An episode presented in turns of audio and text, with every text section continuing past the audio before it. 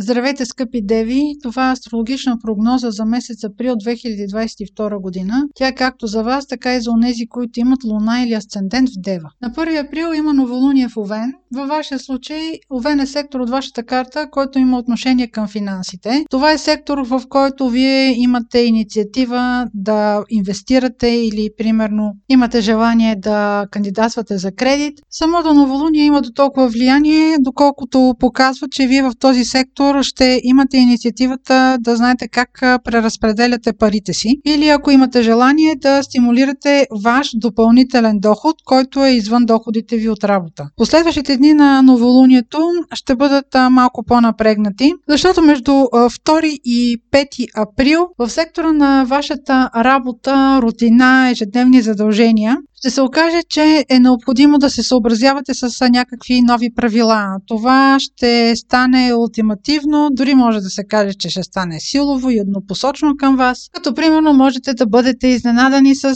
някакво допълнително споразумение към основния ви договор, с което ще трябва да се съобразите. Или направо подписване на някакъв договор, някаква формализация, която никак няма да ви допадне. Това може да бъде свързано с задължения, които ви се вменяват да правите или които вие не сте съгласни да правите с организация, която, с която трябва да се съобразите. Това напрежение се провокира от двата пакосника Марс и Сатурн, които в този момент ще бъдат във вашия сектор на работата, но е необходимо те да бъдат във връзка с някои от планетите в вашата карта, за да може да, това да се отрази като събитие. Иначе едва ли това ще ви повлияе. И събитията, провокирани между 2 и 5 април до някъде ще бъдат свързани и с пълнолунието, което ще бъде на 16 април в Везни. Във вашия случай Везни е сектора на парите, идващи от работа. Така че независимо дали тези задължения, които евентуално ще ви се наложи да извършвате, тук вече ще бъдат и свързани с едно предоговаряне на работната заплата.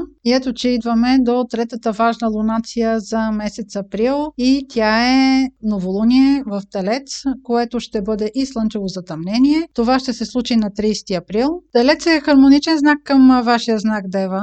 И там, където се случват новолунията, а в вашия случай този сектор е сектор на договорите, на юридически уредените дела. Това може да бъде сектор с, свързан с повишаване на професионалната квалификация, висшето образование или, примерно, ако имате желание да изучавате чужди езици. Но този сектор, който се активира от слънчевото затъмнение, а именно сектора на договорите, всъщност всъщност съвсем изненадващо може да ви донесе ново договаряне. Както виждате, през в течение на месеца ще има достатъчно условия, за да се стигне до нещо неочаквано. Както казах, слънчевото затъмнение се случва в знак, който е хармоничен към вашия. Просто нещата ще се стекат изненадващо и в поредността им няма да се следва логиката, дори могат да се случат, както се казва, отзад напред. Слънчевото затъмнение е в съвпад с планетата на изненадите Оран. Оран носи внезапности, обрати, неочаквани събития.